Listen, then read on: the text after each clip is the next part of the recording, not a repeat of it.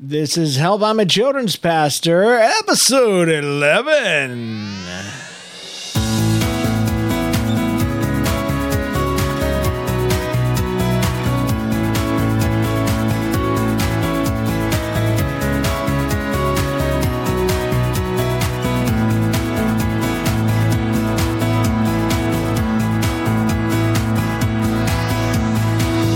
Hey, hey, welcome to Help I'm a Children's Pastor, where we're focusing on the needs of the everyday children's minister. This is episode 11, brought to you the week of June 9th, 2012. I'm your host. My name is James Kennison, kids pastor at Suncoast Cathedral in beautiful St. Petersburg, Florida. And here it is, a Sunday afternoon, uh, and I'm recording.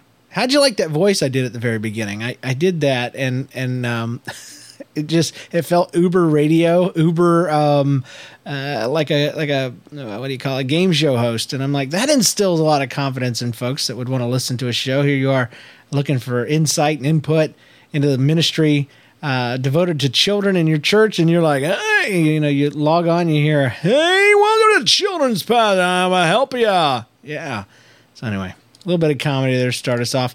Hey, I want to start with some news and updates. Wanted to tell you guys a little bit about what's going on in my world and invite you to do the same, by the way. You can email such things to james at nlcast.com or help I'm a children's pastor at gmail.com. Uh, or you could get on the Facebook. Just look up Help I'm a Children's Pastor on Facebook and, uh, you know, like it, of course, and then post something. Let me know what's going on in your world in my world, we just graduated our fifth grade students last week. Had a promotion. I know some churches do it differently, where they um, they promote at the end of the summer. Uh, I like to do it right there at the beginning uh, because the kids enjoy it. The kids like to consider themselves, you know, in the next grade. The moment they walk out of that last day of second grade, they're not second graders anymore. I'm in third grade, so we do that now we didn't do that with our preschool kids. We did not promote them for two reasons. One, our kindergartners typically have a little bit of a struggle in kids' church until they start going to kindergarten. Um, secondly, I'm going to be gone a lot this summer. Uh, got two weeks of camp and then a week of kids' camp behind that. And uh, that's pretty much most of June. I mean, sorry, July. So I wanted to give them uh, some consistency because we're going to have some people coming in and, uh, and, and doing service in my absence. So didn't want to bring them over and then disappear on them. Um, but what we do on graduation is pretty pretty significant. Every every year, I like to send off our fifth graders into our middle school ministry with a bang. Um, very you know emotional, not emotional, I guess a meaningful service that ends up being emotional for some folks, um, where we we uh, we always tell an epic story. We challenge the kids. This year, we told the story of the one armed Civil War uh, hero um, which I can't remember his name right now. it's wonderful preparation for the show. His name was John, though, and he was the first guy, him and some guys, to go through the Grand Canyon um, to chart it and to, to run it in boats. Um, this was done, you know, right after Civil War sometime. Uh, one armed Civil War veteran. And uh, and and the the trick is the story goes that there were three guys about two days before this adventure was over. They gave up. Now they didn't know. They didn't know how far into the canyon they were. They just knew it lasted longer than they were supposed to. They know they had lost some boats, um, and it was just too much for them. They gave up. They gave up on their dream and their goal, and they walked out of the canyon. And history never hears from these guys again. Two days later, John and his group they make it to the end. They'd even left a boat for these guys in case they changed their mind. Um, they're two days out. They figure, you know what? We'll shoot a shotgun up in the air, and hopefully uh, flag these guys down, let them know, hey, you know, we made it. Follow after us, you know, whatever, whatever. Um, again, nobody ever hears from these folks again, even with that shotgun blast, even with the boat left behind. And what I challenge my kids is that middle school's a test. And are you going to make it or are you going to give up before you get there? And the moment you're ready to give up, the moment you think you've had enough and you can give up on your faith, uh, that's that's the moment you need to realize that you're almost done. You're almost there. Don't give up. Are you going to be a hero? Are you going to make history? Or are you going to be forgotten by history? And um, as the kids came up, uh, we have a we have a uh, uh, a bridge that we put up where I have the youth department leadership on one side, me on the other, right in the middle, our, our new uh, shift middle school ministry leadership. And we pray for them at three phases as they go, each kid as they go across the bridge. And um, I, the first thing I do is I hand them a, a, spent shotgun shell, and I say, you know, I'm get, depending on the student, I would either say, you know, you need to be the one firing that gun at the end of the of the journey instead of hearing it, or I would say, um, you know, I know you'll be the one. Um, you know, just you know, I just mix it up a little bit. But the point was um, t- challenging them and giving them something tangible that they can they can hold on to. Yeah, it's a spent shotgun shell from a worker of mine that that shoots skeet. Um, you know, seemingly purposeless, but uh, you know, when you're a kid and somebody gives you something and it has meaning attached to it. It's a token. It's a it's something that's going to remind you something. They'll find that in their sock drawer two or three years from now, and uh, and it'll remind them about that journey, uh, that that historical event where these guys b- gave up right before the end and could have could have gone down in history, but were just absorbed by it. Um, one kid though, he blessed me. He looked right up in my face as I was giving him this, and I said, um, "I says I says you need to be, you know." Um, oh, I can't remember exactly how it went down, but it was something in the event of he finished my sentence for me and just said, I will be. I will be that person. And um it and I got no doubt about that. I got no doubt about it. He he was not being prideful at all. It was just a heartfelt moment where he you know I said you need to be the one winning at the end of this. You need to be one sh- blowing off that shotgun that that that celebratory uh you know burst and he says I will be. And that was huge. It was huge. Parents were there. Um, you know, again, middle school ministry leadership, uh, my youth group leadership were there, and um, it was epic. It was awesome. If you want more information about how we do graduation and why we do it so big, um, let me know. I've got several themes that I've used.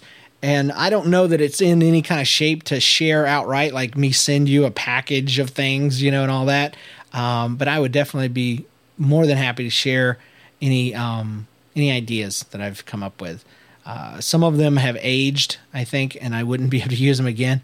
But um, you know, with with uh, children's ministry, you only have to really come up with about three or four different meaningful services, and it sounds terrible, but you know how it is. You can reuse them and update them um, every three or four years. So. Anyway, I'm also getting ready to go. I've um, been very excited about this. Uh, going to do Southern Missouri's um, uh, AG Assemblies of God Kids Camp um, for the week of July 9th and uh, and the following week. I don't know. I have the opening date for both of those. I guess it's the 9th through the 13th and the 16th through the 20th. But uh, very excited to do that. So if you are in that area and uh, you're going to camp, I, I, would love to shake your hand and get to know you. And uh, maybe we'll do a little interview. I'll be bringing my recorder uh, to see if I can get some interviews with some local children's pastors while we're out there in my old stomping grounds out there in southern Missouri. To this week, our topic um, was suggested to us by one of our listeners, and um, it's it's one that we haven't ever really hit on. We've talked about delegating to volunteers, we've talked about using volunteers, but a topic I've always tiptoed around is how to find and keep volunteers. And I'm going to be exactly uh, perfectly honest with you on why I've I even had to go back and look and uh, you know, I went through every podcast, the last few that we've done, you know, the last ten under the new name, and then the the twenty something uh, previous to that, and we never talked about dedicating an entire show to how to find and keep volunteers. And I'll tell you why. It's because I don't know. I'm not an expert at this. I struggle and always have to have enough volunteers. Is that honest enough for you? I have the same problem everybody else does. I, I would like to even say that I've always had exactly what I've needed to get the job done, and I guess in a cosmic spiritual sense, I have. But there have been nights, my people, in in my early days of ministry, in those first two or three years, where on Sunday nights.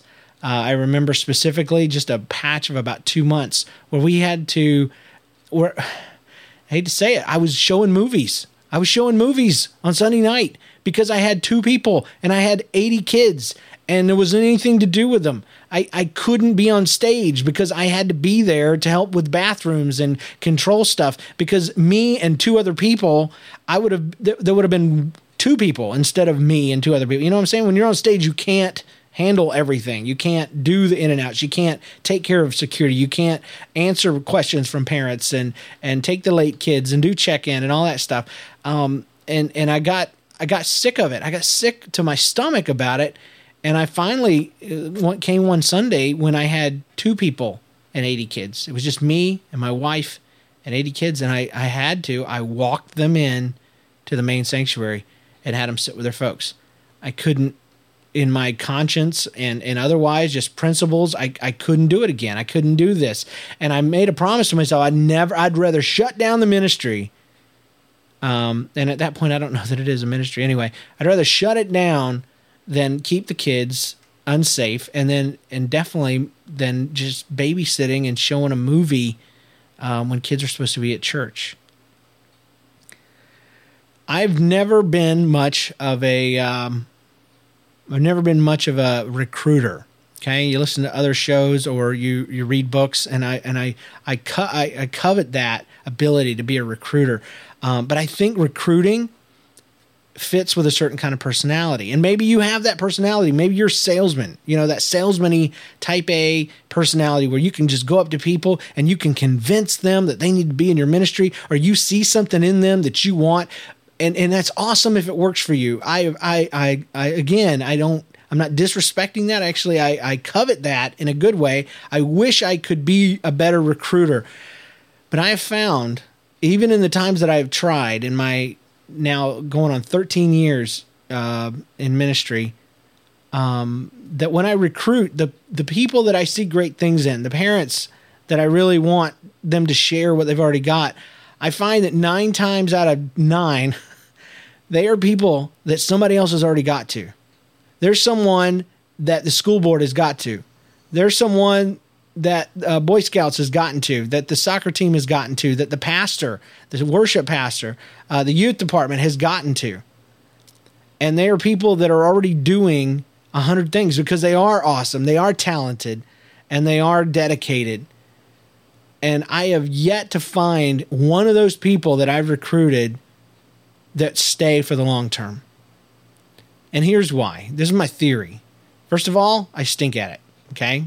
I think with recruiting, a certain amount of it has to do with your personality. I truly, truly believe that because when you recruit, you're selling people on you more than the ministry because the ministry is the ministry, isn't it? It's the same at every church, no matter if it has a wonderful set and, and a lot of money and a lot of other volunteers or whether it's a bus ministry with a bunch of rough kids. The ministry is still the same relatively speaking, your worst problems are your worst problems. The inner city church's worst problems are theirs, and whatever's the worst for you, no matter how good of a story it makes or whatever, it, it, you know, whether you got kids that are shooting each other or kids that are just uh, calling each other names in the bathroom, whatever your worst problem is, is your worst problem. Okay, it's going to stress you out just as much, and blah blah blah. Um, and I speak from both sides of that because I know, uh, but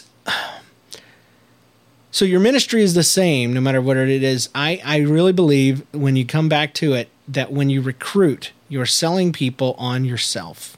Okay. And I don't have apparently that kind of personality. People don't love me enough to just want to hang out with me. Okay. Secondly, I don't I don't want to attract people that need that because I don't have enough energy half the time to keep myself going, much less to keep you going. You know what I'm saying? I need people that are already okay, that are already halfway decently put together. Um, so if you need a constant um, rush from me to to do ministry, you're not going to get that. Okay, that's not where I'm wired. Okay, so that's the one reason why recruitment um, doesn't work. The other one, or for me, um, the other one is that I find that if I have to recruit you, that's borderline, you know, begging. and asking, um, it kind of sets me up to fail sometimes because I have asked you to be there, I convinced you to be there, and then now I have to sometimes I find continue to ask you to be there and convince you to be there. You know what I mean? I don't see the same dedication um, from someone that that I recruit versus the dedication someone that that comes to me. Okay. And I guess you see what I'm getting at. Let me read something to you to give you some biblical justification because all I've heard about, all I've heard about all my years about getting volunteers is recruiting. And I do, I do believe in it. And I want to talk about it. I'm going to revisit it in a minute. But I really want to challenge you guys with something else. Uh, Matthew 9, verses 35 through 38. Jesus went through the towns and villages, teaching in their synagogues preaching the good news of the kingdom and healing every disease and sickness. And when he saw the crowds, he had compassion on them because they were harassed and helpless without sheep. I'm sorry, like sheep without a shepherd. And he said to his disciples, The harvest is plentiful, but the workers are few. And then my favorite part, he says, uh, Ask the Lord of the harvest, therefore, to send out workers to his harvest field. Okay? Uh, let me reread that last bit. He said to his disciples, um, The harvest is plentiful, but the laborers are few. Ask the Lord of the harvest, therefore, to send out workers to his harvest field. Whose harvest field is it? Uh, well, but let me back up. Our ministry is the harvest field. Okay, whose harvest did it? Is it? It is. It is the Lord's. Pray the Lord of the harvest. It's God's harvest field. These are His. He's the one that reaps. Okay, it's not yours and it's not mine. It's God's. It's His ministry. It's up to us to work the field. It's up to us to weed the field. It's up to us to do a lot of stuff with His power. But at the end of the day, we are working for the Lord. It is His. Those children are His. You have to believe that He loves them and wants them to come to Him more than we ever could. Simple thing to believe, but you got to apply it in the situation. Especially if you're hard up for workers. If you need people now, this is your message. Okay, this is for you. It is God's job to send you workers. Does that mean you can't do anything? No, absolutely not. I'm not saying that at all. I'm saying that it is his harvest field, and even Jesus himself had worker issues. Okay? That's the second thing I want to hit you with. Jesus himself, this story right here, this little bit of a story, says that when he saw the crowds, he had compassion on them. They were harassed and helpless, like sheep without a shepherd. You know why? Because he couldn't do it all. But he was Jesus. Yeah, but he was Jesus with the with the limitations of human skin and human abilities. Cloning and all this is not possible. He had the same limitations you do, children's pastor, children's minister. He couldn't do it all. And he said this the harvest is plentiful, but the workers are few. So you're in good company, children's pastor. You're in good company because Jesus had worker issues too. But notice, he didn't get bitter, he wasn't angry he turned to two things. First of all, he had compassion. He had compassion. He didn't have anger toward parents who wouldn't help. He didn't have anger toward the uh, the uh, choir because they have an easy job, even though it's not as easy as you think. He didn't have anger toward all to his current workers because um, he was taking things out on them. No, he didn't do that. He had compassion on the people whose needs weren't met. And that's what I'm trying to let God do in me. I'm in a place right now where this strikes home because I've got great workers every single place except for where I do a majority of my one-on-one ministry, which is in Kids City, in my children's church. We've we've lost a lot of people, and it's been for the best reasons in the world, giving people away to to start up churches, uh, giving people away to other churches and places where God has called them. Where I know for a fact, I mean, we still keep in touch, we're still mentoring, and blah blah blah. So it's not, you know, it's not that they're running away from me, even though that's a lie Satan's tried to tell me. We're in a place where we're really low right now in workers. And here's what I'm holding on to I'm holding on to this truth that Jesus says. He says he's moved with compassion. He had compassion on these people. I look at my ministry and I don't get bitter about where we could be and what we could be doing. I have to turn that into compassion, not feeling sorry for these kids, but realizing that there could be more done. It's a proper way to let the angst and the concern and the issues out. That's what Jesus did because I have a thing. Whenever I have a compassion or a care, I turn it into a prayer. I have to. It's not just a trite statement. Every care into a prayer, man. So he had compassion on his people. And I'm and I'm trying to do that too. I want to really encourage my kids. I'm going to start including them in my prayers for people to come to come to work. God, I believe that this is your harvest field. I believe that every single person that we need in this ministry is already in this church. They're here. And God, I also believe that you are calling them and working on them and getting them ready. And and I believe that the prayers of my children, the kids that I have, will go a long way to helping that out.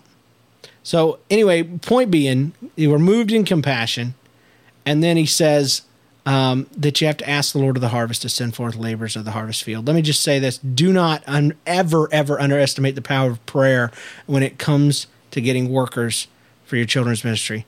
Don't ever stop praying, even if you're filled to the brim. You know, and I know if you've been there for any amount of time, you're two Sundays away, maybe even one Sunday away from needing people bad. All it takes is one lost loved one. All it takes is, is a bit of illness in a family. All it takes is one person getting mad at somebody else at your church. And if it's a family working with you, good Lord, hang it up. Because if that one person in that family gets upset, the whole family's leaving. And all of a sudden you're dried up and gone. Well, I got teen leaders. Yeah, you got them for three years. I got young adult leaders. Yeah, until they get married. Okay. So everybody got worker issues, no matter what it looks like on the piece of paper where all your job descriptions are right now or not. If it's full, great, awesome power to you, but you need to be praying for God to give you these people. Pray to the Lord of the harvest to send forth laborers. Here's another reason why. Here's my main reason why. The people I recruit, I have to continue recruiting. But the people God sends me stay because God called them to it. He made it a, a, a, part of them. He's given them the passion to do what he's called them to do and they stick with it. They're not the people I have to call and ask them if they're going to be there. I don't have to look at the clock and wait, are they going to come on time? The people that God sends me, they keep coming and they're they're there for the right reason, proper motivation. And are they perfect? No, not a one. But neither is their children's pastor, so it's okay. Works out. Works out. Anyway, all I want I want to give you a few other tips. So my first tip for for that obviously is pray, pray, pray, pray, pray. Pray, pray, pray, pray, pray. Never underestimate the power of prayer. Another thing I'll tell you, God told me at the beginning of the year, and I've done I've done really good with this, and I could be better. He told me, get to know people you have no business knowing at your church. Get to know people you have no business knowing. Here's the other downfall for recruitment, if you're always got hungry eyes when you look at people, they will run away from you. Meaning, if you're recruiting 24 7 and every friend you make and every contact you make um, is going to be somehow influenced by that.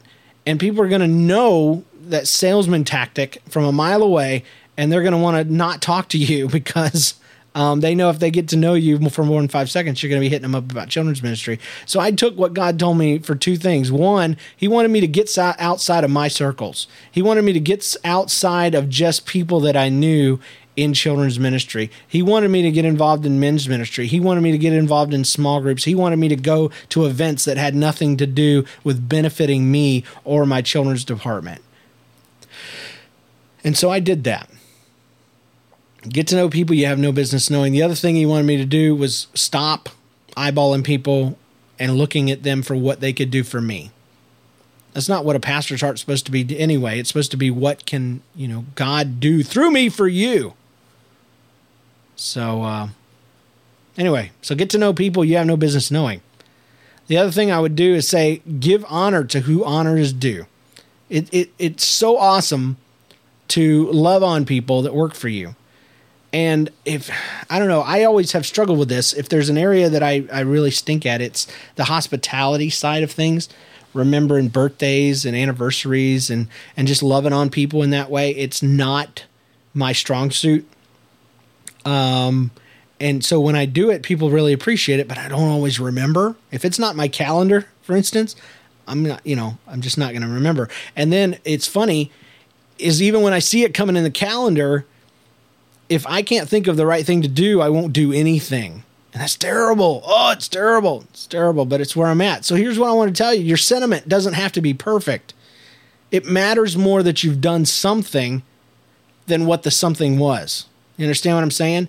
Um, Christmas presents. At my last church, I wanted to give Christmas presents to my workers, but you know what? I had 130 people. I couldn't afford a whole lot in my budget and I never did anything because I couldn't find something. I felt like if I couldn't do what I wanted to do, which was something expensive and nice that would impress them and make them feel loved, then I wouldn't do anything. And that's just the perfectionism in me, really. And so here at, at my new church, there's been a tradition forever and it and it's meaningful to people and it's silly, but it's so simple. It's we we buy a bunch of uh, Chick Fil A calendars, and we give them out to all our people, and they love it. They get to eat Chick Fil A all year for free because of these calendars. And this is something that was established by my predecessor and the predecessor before him. And I'm I'm loving it, you know? And and and there's a part of me that says, Well, James, it's just tradition and and it's not even your idea. How but the people love it. So again, the sentiment may not be perfect, meaning you may not be hitting everybody where they live, but it's gonna mean more that you tried than if you do nothing. Now, with the exception of some things, I'll, I'll tell you one time, one Sunday, or I'm sorry, one uh, Christmas, um, we got something as the pastors on staff um, that was uh, it was it was just not good. Okay, I'll just tell you, you could tell that it was something that was given free when somebody bought about 15 of something else. Okay, uh, it was it was like a tote bag that was very cheap and again, like I said, you could tell they weren't purchased for us. It was something somebody had in a closet that they said, you know, we got 15 of these things. I got them free when I bought something, something. Let's give that to them. And in that year, I would have rather have gotten a nice handwritten note or something, um, or a cup of coffee or whatever, than free, you know, tote bags uh, because that, that is just when you know that you know that it's not worth anything. That's one thing. But you know, with the calendars, man, we go out, we spend money on, we have to pick them up, we pass them out, we write a little note with each one. It's huge, and it's nothing. I mean, it's so simple, but it's it's meaningful. So uh, if you're if you're like me and you get hung up on everything having to be perfect and right and awesome, may, you know, then then do something. Something is better than nothing. All right. Um, I'll tell you, hand in hand with that is creating an enjoyable experience for your existing leaders will attract more. If your existing leaders are happy and thrilled and they love what they're doing, they will attract other people to them. Now, if your workers are all burnt out and hurting and crying and whining and complaining and all that, who's going to want to come work with that person?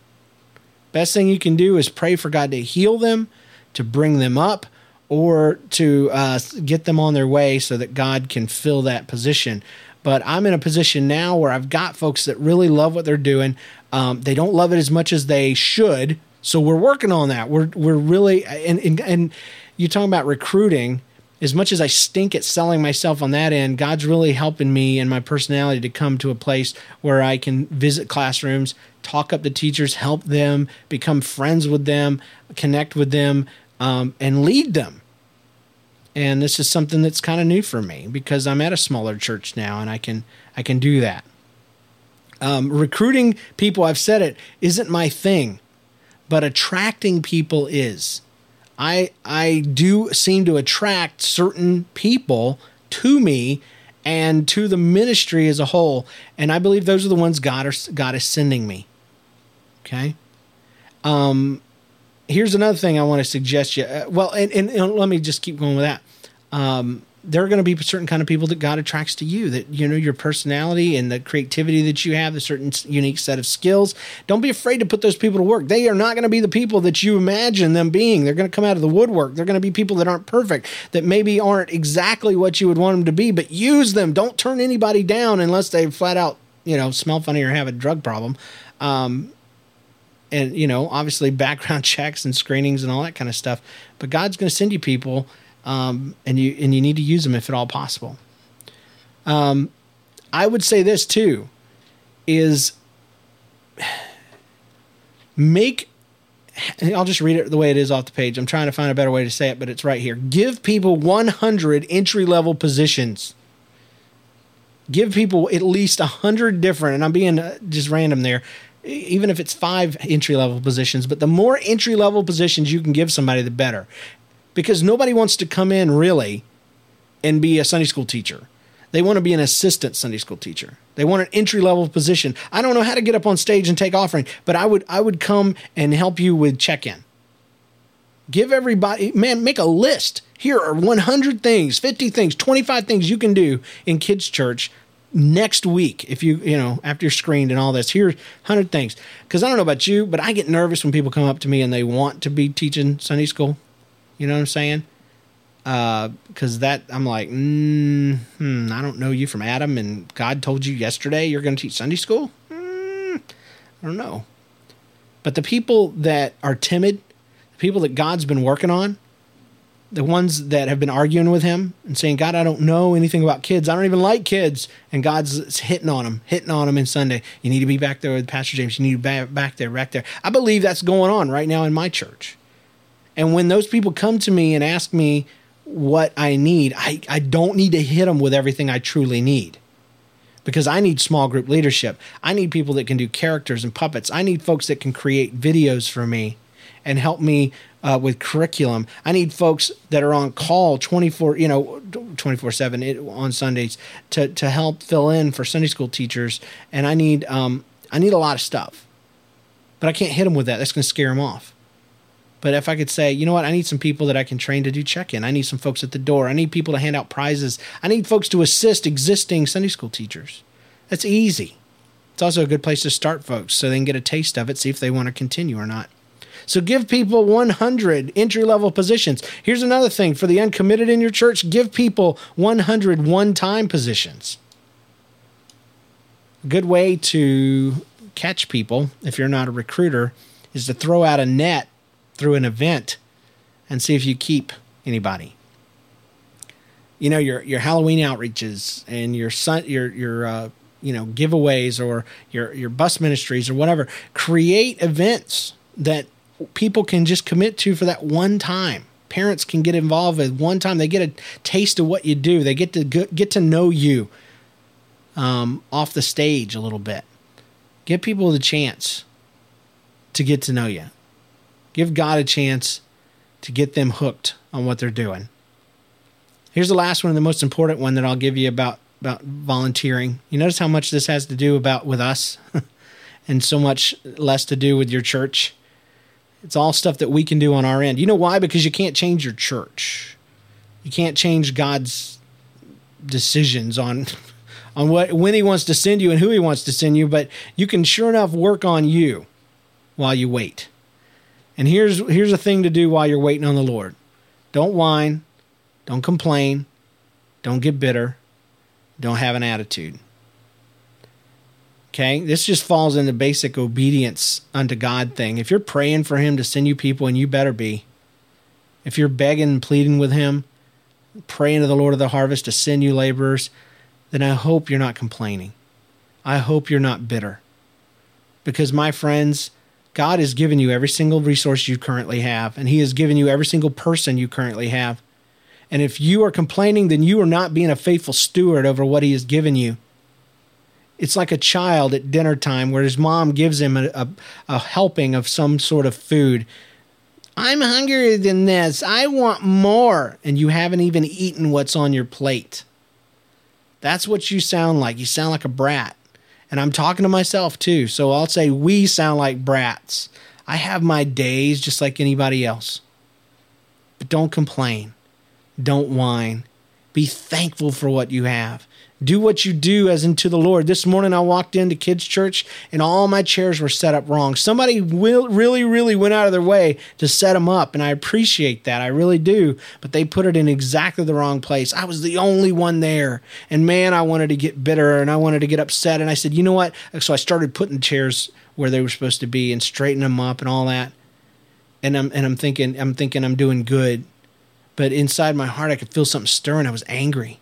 And I was like, what good is it for me to do this all by myself as a servant? You know, with, with that's not enough. I've got to have the right attitude. I can't sit here and do this and feel this way. And I said, God, help me. Help me to get rid of this. What can I do? What mindset should I have? And boom, it hit me. Do it as unto the Lord. It's suddenly I, I realized I wasn't doing this because somebody did it wrong. I wasn't doing this uh, because I was a great person. I wasn't doing it to try to prove to myself that I could obey God. I was doing it because Jesus wanted me to. I was doing it because He would be honored by it. I would do it because if I did it, kids would be a little bit closer to the stage and they wouldn't be looking all crooked. and they would be able to focus more on what the word was that God had for them that day. And man, right then and there, boom my attitude changed. And I kid you not, like a storybook, the door opened and the two other volunteers that I have on a Sunday walked through and we finished those seats in no time. Now I'm not I don't know. If I hadn't changed my attitude, would God have postponed them and and and made them not even show up until after I was done? Probably. I I don't know, okay? I don't know. But I'm going to tell you the moment I got my attitude straight to the dime, those folks walked in and um and it was like God saying, "Good. You did good. You did good, kid." And I appreciate that cuz you know, sometimes those moments are hard to come by. And I'll tell you though, if if uh, you become a whiner, if you become somebody that's complaining or have an attitude or you're bitter, um, God's going to wait until you have the right attitude. He's going to wait till you're happy and thrilled and pleased, and you're using what you have to the best of your abilities. Because um, He just will. And remember that little bit I said earlier about how he you attract people to you, a certain type of person. Typically, you attract the people that are like you. And if you're a complainer and a whiner, if that's the way you are for your leadership and they have to deal with that, what kind of people do you think are going to be attracted to you? So spend some time in prayer. Turn every care into a prayer, every worry, because those feelings are going to come. That bitterness is going to be there. But you need to turn it in and you need to say, God, I'm doing this for you. I'm not doing it for the parents. I'm not even doing it for the kids. I'm not doing it for anybody. I'm not definitely not doing it for myself. I'm doing it for you. Let me close this out. I think it's a story I've told before, but I've only done two shows since like January of this year, so it bears repeating. I was walking out in my last church. I was walking out, I was the last one out. And again, I was walking to my car and I was mad about it. I was mad about that. You know, I don't ever get to talk to anybody. My parent, my sorry, my kids and my wife had already left you know, and they were having lunch, and I was carrying too much stuff in two little arms, and uh, I was going to the car, and God just hit me with something.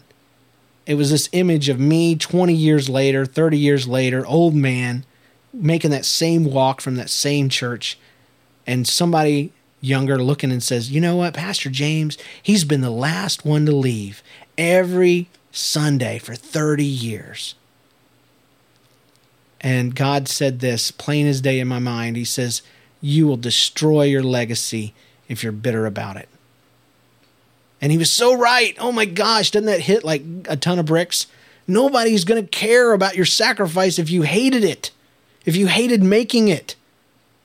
And when we get that way, it's because we're imagining, we're thinking about all the people that got to leave early. We're thinking about the choir members that don't have to stay, that, that can leave after they're done singing for that matter. We're thinking about everything else except for who we're really doing it for.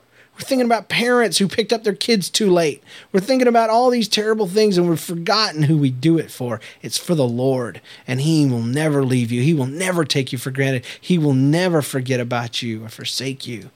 Oh, goodness. But he wasn't done on that trip to the car. Before I even got over to the dumb car, halfway through the road, the second lesson was hit me right square between the eyes. And he says, If I never give you another worker, if I never give you a bigger budget, if I never give you any more pastoral support, if I never, if I never, he just went through the list of everything that I wished I'd had. If I never do another thing for you, will you still do what I've called you to do? And right then, with tears in my eyes, I had to say, Yes, Lord, I will. And by God, that's the same promise I make to him now. And maybe the same promise we should all make. Because somehow we get in our heads that God owes us something. But you know what? He loves you more than what you can do for him. Because honestly, what we do for him is not very much. It's mostly him. It's mostly what he gives, what he provides, the, the making up the difference in us. So what does he owe us?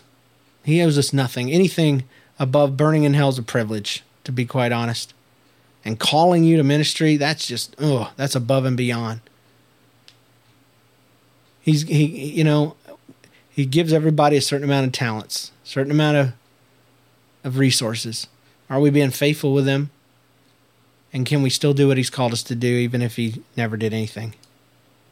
The answer has to be yes. What else could it be? No, God, I'm not going to do anything unless you, you know, give me more. And it's changed the way I pray because I'm like, I, I always have to start my prayers with thanksgiving for what I do have. And I call people out by name. Thank you, God, for Jewel Kessie, who is there every Sunday, who without I couldn't do children's ministry. Thank you for Nathan Myrie, who sits back there in the sound booth all by himself and works both the sound and the video and the lighting and comes in and sets everything up after events on Saturday night that trash our, ch- our children's church sound system. Thank you, God, for him. And with knowing, once God knows that I know, and once I've gotten my own attitude straight by praying about it, about what I'm thankful for and the people that I'm thankful for, then I can creep ever so tentatively into his throne and say, But but God, not that I'm not happy about what I've got, but for your glory and for the building of your kingdom, God, I beg you, allow us to do more. Allow us to do more. Send your laborers to us, God. Work on people's hearts because this is too good. This is good stuff here. And I would be a selfish man if I did not share what you're doing in the lives of these children with other people. okay, now I've said it. Now I have to live by it myself, right? you pray for me, I'll pray for you. And together, love will bring us ra- back around, in the words of Michael W. Smith. All right, so um, that was about the messiest list. I don't like bullet lists very well, but let me go through them again. Recruiting doesn't really work for me. Maybe it works for you. God bless you if it does. Um, but pe- the people God brings don't stop coming, and the people God brings are worth waiting for. Okay, let me just say that they're worth waiting for. God's working on them right now. Otherwise, they'd be there already. You keep praying for them, He'll keep working on them, and He'll work on you too. Get to know the people you have no business knowing. Give honor to whose honor is due. And even if your sentiment done isn't perfect, it matters more that you've done something to honor them. You know, I used to I got in this big thing one time that I wanted to memorize, and I still do. If I was the perfect children's pastor, I would know how long every single person has been in ministry, and when they tick over to three years and five years and eight years and ten years, I would give them a progression of plaques and things like that. It's not something I'm able to do right now, but man, I really wanted to back in the day and I never could, and so I didn't do anything. They don't know. They don't know what you had planned. so do something, okay? Better than nothing. Create an enjoyable experience for your existing leaders. That way it'll attract more. Remember, you're going to attract the people that are like you, so don't whine, complain, get bitter, or have an attitude. And give people 100 entry level positions and give them a thousand one time positions. Go ahead and go through the list. What are some things they could do? You know, people come in and they want to work once a month. Don't don't treat those people any different than the people that are there every single day. You know, there's even a Bible story. I don't remember where it is right off the top of my head, but the guys that were working in the field, in the in the wine press or whatever, whatever, and the guys that had been there eight hours, and the guys that were there five hours, and the guys that were there one hour, and the the guy paid them all the same. See, God's not going to treat them any different because they're being obedient to what God wants them to do. And even if they're not, at least it's an entry level position and they can work their way up. Okay. Let me tell you about some books that I've been reading. Last time when I was talking to you, I was talking about David Allen's Getting Things Done, and I want to talk about it again because it is still that awesome. It's been all these months later, and it still has changed the way I'm telling you, there has not been a book that has changed the way I work and the way I accomplish things more in my life than getting things done other than the Bible itself, okay? Seriously, I have to say that because of Christian thing, you know. But seriously, getting things done, David Allen. You don't even have to buy the book. I, I want you to. I did after I went online and looked up his concept. There's lots of infographics. There's a whole community out there surrounding getting things done. It's it's uh, it's awesome. Okay. Um, matter of fact, without me even selling anyone on it, I've had my fellow pastors say, James, there's been such a drastic change in you, the way it's affected every part of your work life. Um, we want you to give a presentation to staff. Okay? Because you know how it is when you try to sell somebody on a book or a movie, you have got to read this, you have got to watch this. The ultimate, the automatic thing is people are like, no, no, no, no, that's awesome for you, but it's not for me. Um, but seriously, Getting Things Done by David Allen, check it out. It's perfect. It's awesome. Matter of fact, I might do a whole podcast just on it and how it's worked for me. Um, because I was one of the most un- unorganized, un whatever people in the planet. I did. I thought I had it going on. Okay, I thought I was doing good. This thing simplifies it. It works for the most unorganized person in the world, which is me and you. Okay, even if you think you're organized, I'm telling you. And I haven't even fully implemented it because now I got to get my files in order so I can find things. But anyway, we'll get there. Um, have you ever heard of Warren Wers- Wiersbe? Wiersbe? Warren W. Wiersbe. I've been reading a book that was suggested to me by one of my mentors. It's called On Being a Servant of God. Okay. He's got a whole series on being blah, blah, blah, or on this or on that. But I'm telling you, on being a servant of God, I've suggested it to a couple of people one on one, and they're having the same problem I am. Uh, the first two months I was reading it, I couldn't get past the first two chapters. It is so dark, not dark, I'm sorry, deep. It is so deep and it's so hard hitting. You find yourself highlighting almost every other sentence, and you can't turn the page until you've memorized and applied some of these hard hitting facts to your life. You will put the book down and you will walk away from it for fear that you will not apply and memorize and remember uh, and live out the things that he's telling you about attitude adjustments, about the way you should view things. Um, this man is a man of wisdom, and you need to check it out. Uh, the last book I haven't read yet. I actually I've read the first chapter maybe, but it's a book by Jim Wideman, Sam Luce, and Kenny Conley. It's called The Eric Trap. It's a brand new leadership. Uh, let me see. I've got a copy right here. Uh, it's called The Eric Trap: Five Things Every Leader Has to Get Right. A leadership fable. It's also got inputs by Kristen England, Sherry Epperson, Craig, somebody, Deanna Hayes, and Matt McDaniel. Um, I haven't read it yet, but I have. Um, I have a copy that I would like to send you. Okay. So do me a favor, email me. Uh, help I'm a children help I'm a CP at gmail.com. Help I'm a CP at gmail.com. And I will send this book to you. I haven't read it, but the reviews have been amazing. The people that have written it are amazing people. And I had some input too. I did the artwork for the cover. Very honored to do it. You'll see my little Eric character not only on the front page but at every chapter and um, and on the back. So there he is.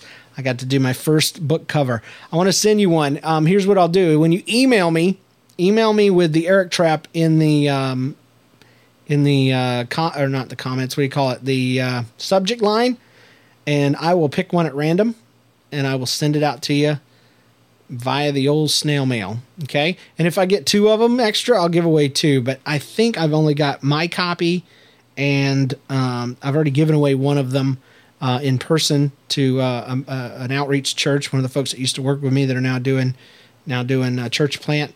And um, I've got one more to give away. So let me do that. Help I'm a CP at gmail.com. And in the subject line, just put the Eric Trap tell me uh, tell me a little bit about yourself. Let's talk, and I will I will send that out to one of you. Um, Jeff Robb, uh, one of our children's pastor leaders, he wanted to send um, a resource. It's called Squishy Baff. Let me spell it for you: S Q U I S H Y B A F F dot com. Now, I've seen this stuff before. It's the gel powder that you put in water and it turns it into some sort of uh, goopity goppity guck.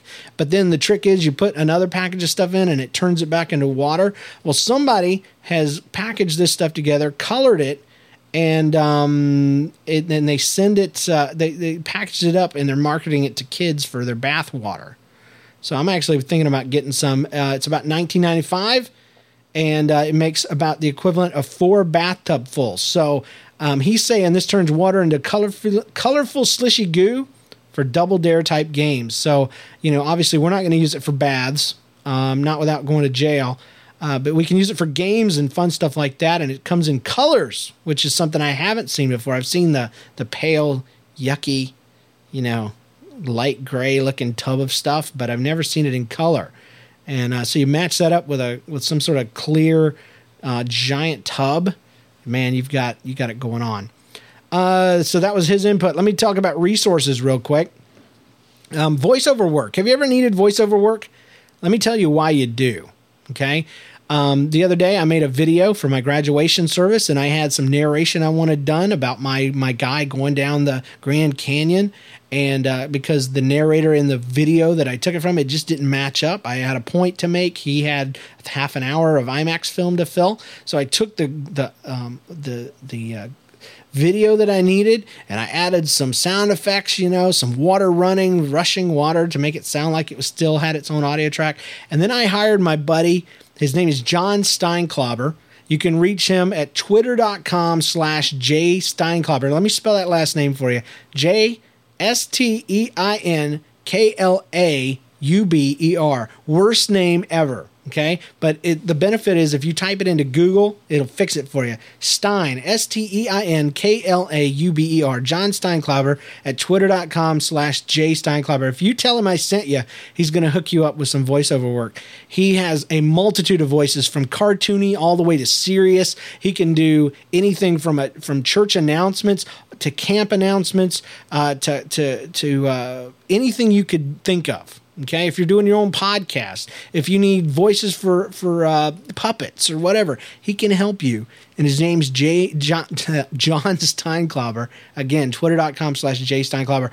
I, I haven't actually told him I'm going to promote him.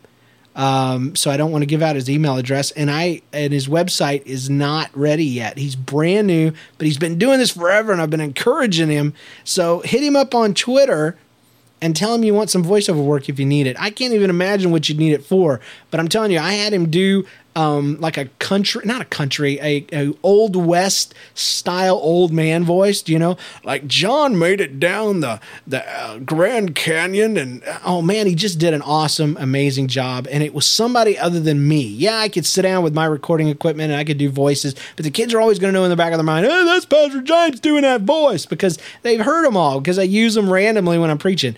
It's so good to have somebody else from the outside coming in and doing your voice work. So if you need something like that, hit him up twitter.com slash J Steinklauber. Guys, I'm going to get out of here. Thank you so much for listening to episode 11.